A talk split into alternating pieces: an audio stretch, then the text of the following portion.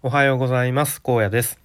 この番組は会社員であり2児の父親である僕荒野が会社に依存せず人生の選択肢を増やせるように日々試行錯誤する様子やばうん違う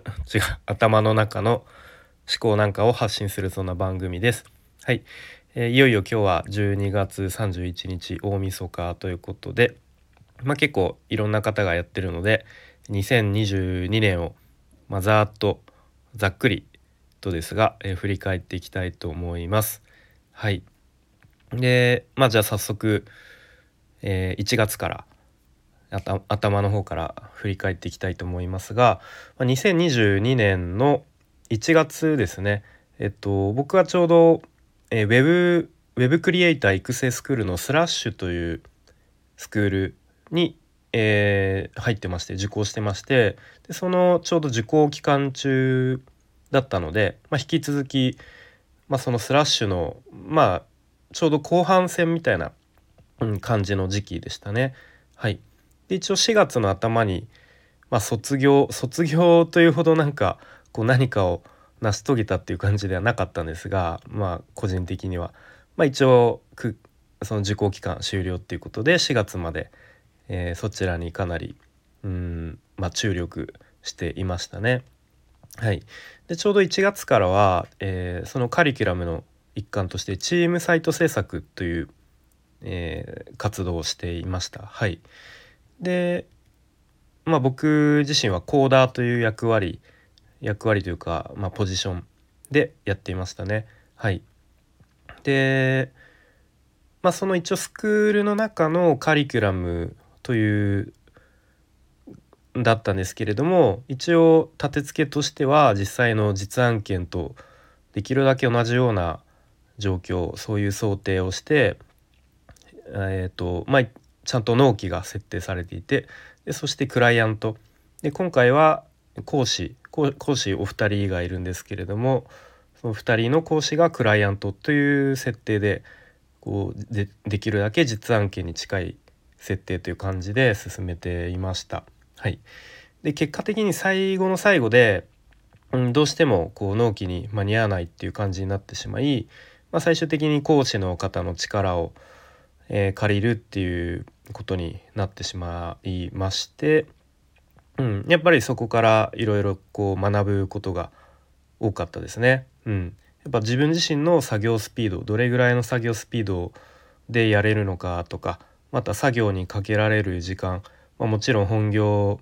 もあり、まあ、家庭の時間もありでそれ以外でどこまで時間をかけられるかとか、まあ、そういうのを加味した上で、まあ、スケジュールが少しでも遅れそうな時には、まあ、いかに早くこうチーム内と、まあ、あとはクライアントである講師と、えー、進捗の報告だったりとか、まあ、スケジュールの調整という、まあ、相談をするかとか、うん、みたいな部分がやっぱりうん勉強になったし反省点もすごく多かったですね。はい、でまあスクールの中のでスクールの中でのまあ一言で言えばまあ失敗だったんですけれども、まあ、そのスクールの中で失敗できて、うんまあ、今回は良かったなという感じです。まあ、スクールとしてもこうどんどんカリキュラムの中で失敗を恐れずにやっていきましょうということだったので、うん、まあそこからねやっぱり学ぶことが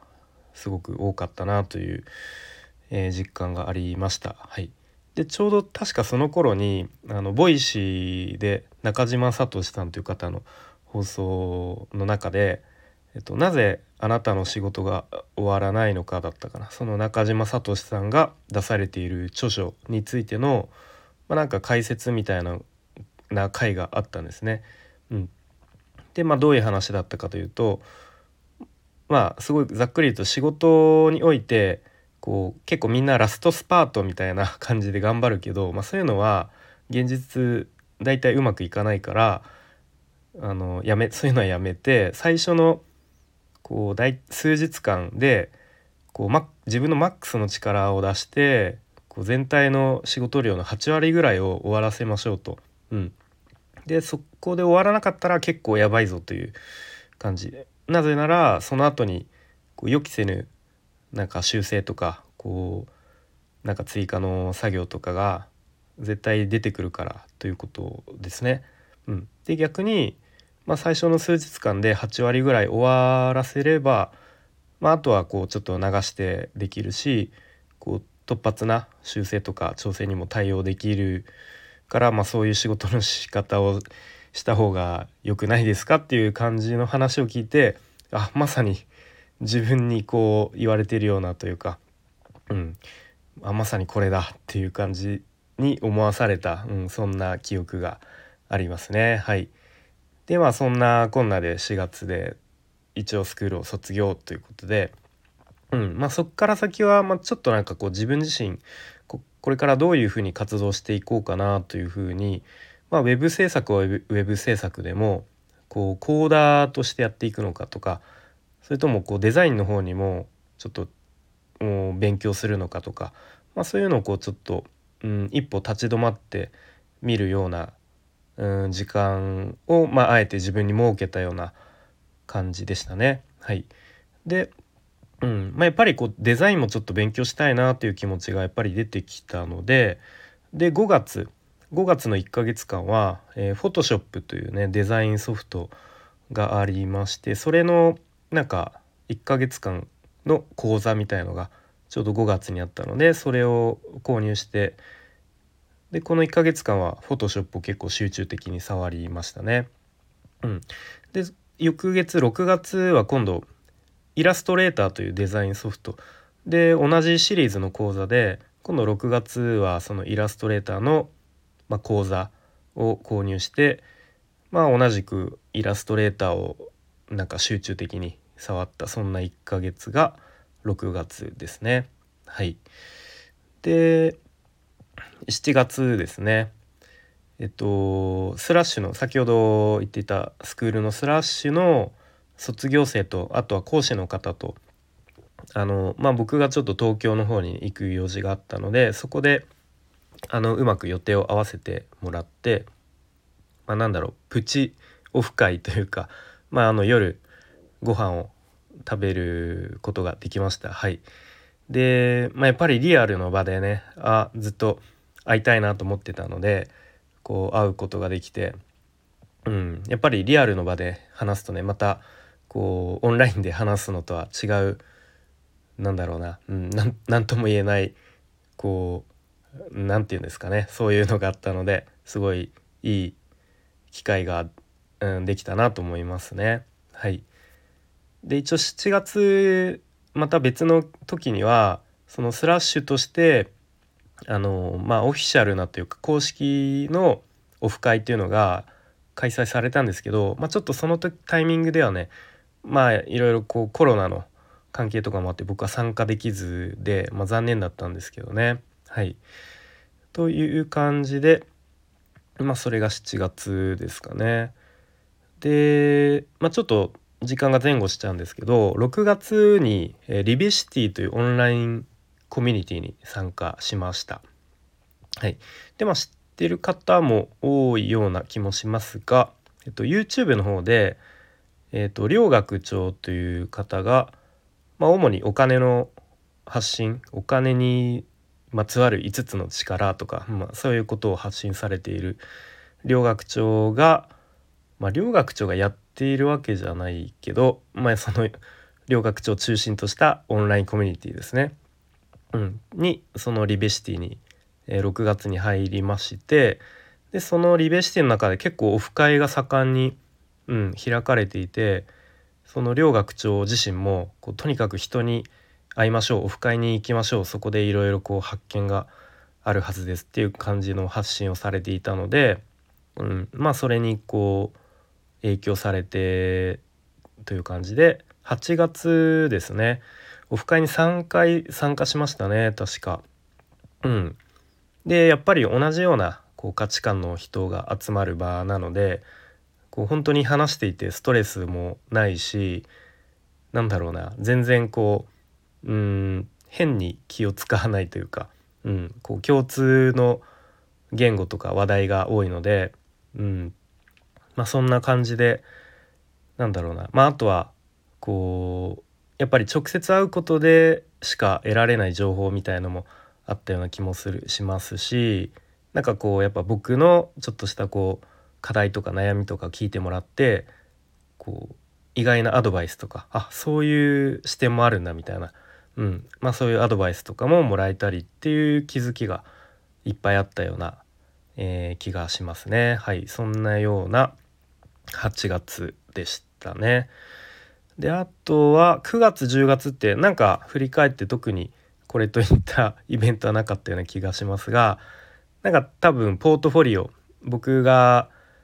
のあ僕のポートフォリオですね。を、まあ、デザインをこう進めていって、まあ、なかなかこううまく進まなかったような。でちょっとあれあれやこれやちょっと寄り道したりして、うん、なんか思うように進まなかった9月10月っていう感じだったような気がしますね。はい。で11月ですね。11月の頭にですね愛知県で、えー、西野昭弘講演会っていうのがあったのでそれに、えー、タイミングよく参加することができました。はい、でまあ普段から西野さんのこう発信、まあ、音声やら、まあ、YouTube は最近ないかな、うんまあ、主に音声とか、まあ、オンラインサロンの記事とかも読んでますけどもなんかその今まで聞いてたそういう発信のなんか総集編みたいな総まとめみたいな感じの内容でしたね。うん、でもやっぱりこう生でしかこう得られない伝わってこない熱量とか、うん。まあ、やっぱりこう舞台上でこう動きがあるのでね体の身振り手振りとかで。でやっぱりそういうのでこう笑わせてくれるこうあやっぱ芸人さんだなみたいな、うん、なんかそういうのとかを、うんまあ、体験できてすごい良かったなっていう感じですね。はい。まあ、あとはあれですねこのスタイフでえっ、ー、と、こうやちょっと話そうやっていう、まあ、ちょっとあの、最近、あの、コロナになってしまって、喉があれなのでね、ちょっと今、こう、お休み中ですが、また、うん、来年から募集というか、あの、再開したいと思いますが、その、こうやちょっと話そうやを始めた、企画、企画始めたのも確か11月でしたね。はい。で、12月ですね。とまあ、自分の中でやっぱ大きかったのはとリオンさんの Kindle の表紙デザインを思い切って自分で勝手に作って提案してみたっていうのが確か12月頭ぐらいだったと思うんですが、うん、結構自分の中で大きな行動だったような気がしますね。うん、まあ別に頼まれたわけじゃないからまあ当たり前ですけど別に自分がやる必要はないしもともと表紙のデザインはあったわけですよね。うん、でもやっぱなんかこう表紙を見てもったいないなっていうなんかもうちょっと自分がなんか力になれるような気がするなっていう感じで、うん、結構そのその場でっていうか、うん、まあたまたまその日仕事休みで家にいたのでね、うん、なんかパパッと作ってなんかこんな感じで作ってみたんですけどどうですかね？みたいな感じで送ってみたのがすごく喜んでいただけたっていう感じですね。うん、なんかそうですね。結構これは自分の中で大きな一歩前に進めたかなっていう感じですね。はい、まあ、あとは1年を通して、まあ、このスタイフの発信ですね、まあ、相変わらずマイペースにというかまあできるだけ毎日更新をしようっていう感じでやっていてまあなんかその時自分が話したい話をこう話してきてうんなんかこううまく自分の中でまとまりきってない話とかあとはちょっと難しい腹を自分の中で腹落ちさせるのにちょっと難しいかなみたいなテーマでもなんか頑張って自分なりに頭を整理して、まあ、アウトプットするみたいな感じでやっていたやっている時もある一方でもう本当に趣味に全振りしてもうなんかグレーについて語りますみたいな時もあったりして、うん、まあそんな感じで結構マイペースにやってきましたね。はい、まあ、あとはやっぱ6月あたりだったかな、うん、ぐらいから少しずつ他の配信者さんとかあのまあ聞き戦というかリスナーさんと交流をなんかちょっとずつ自分の中で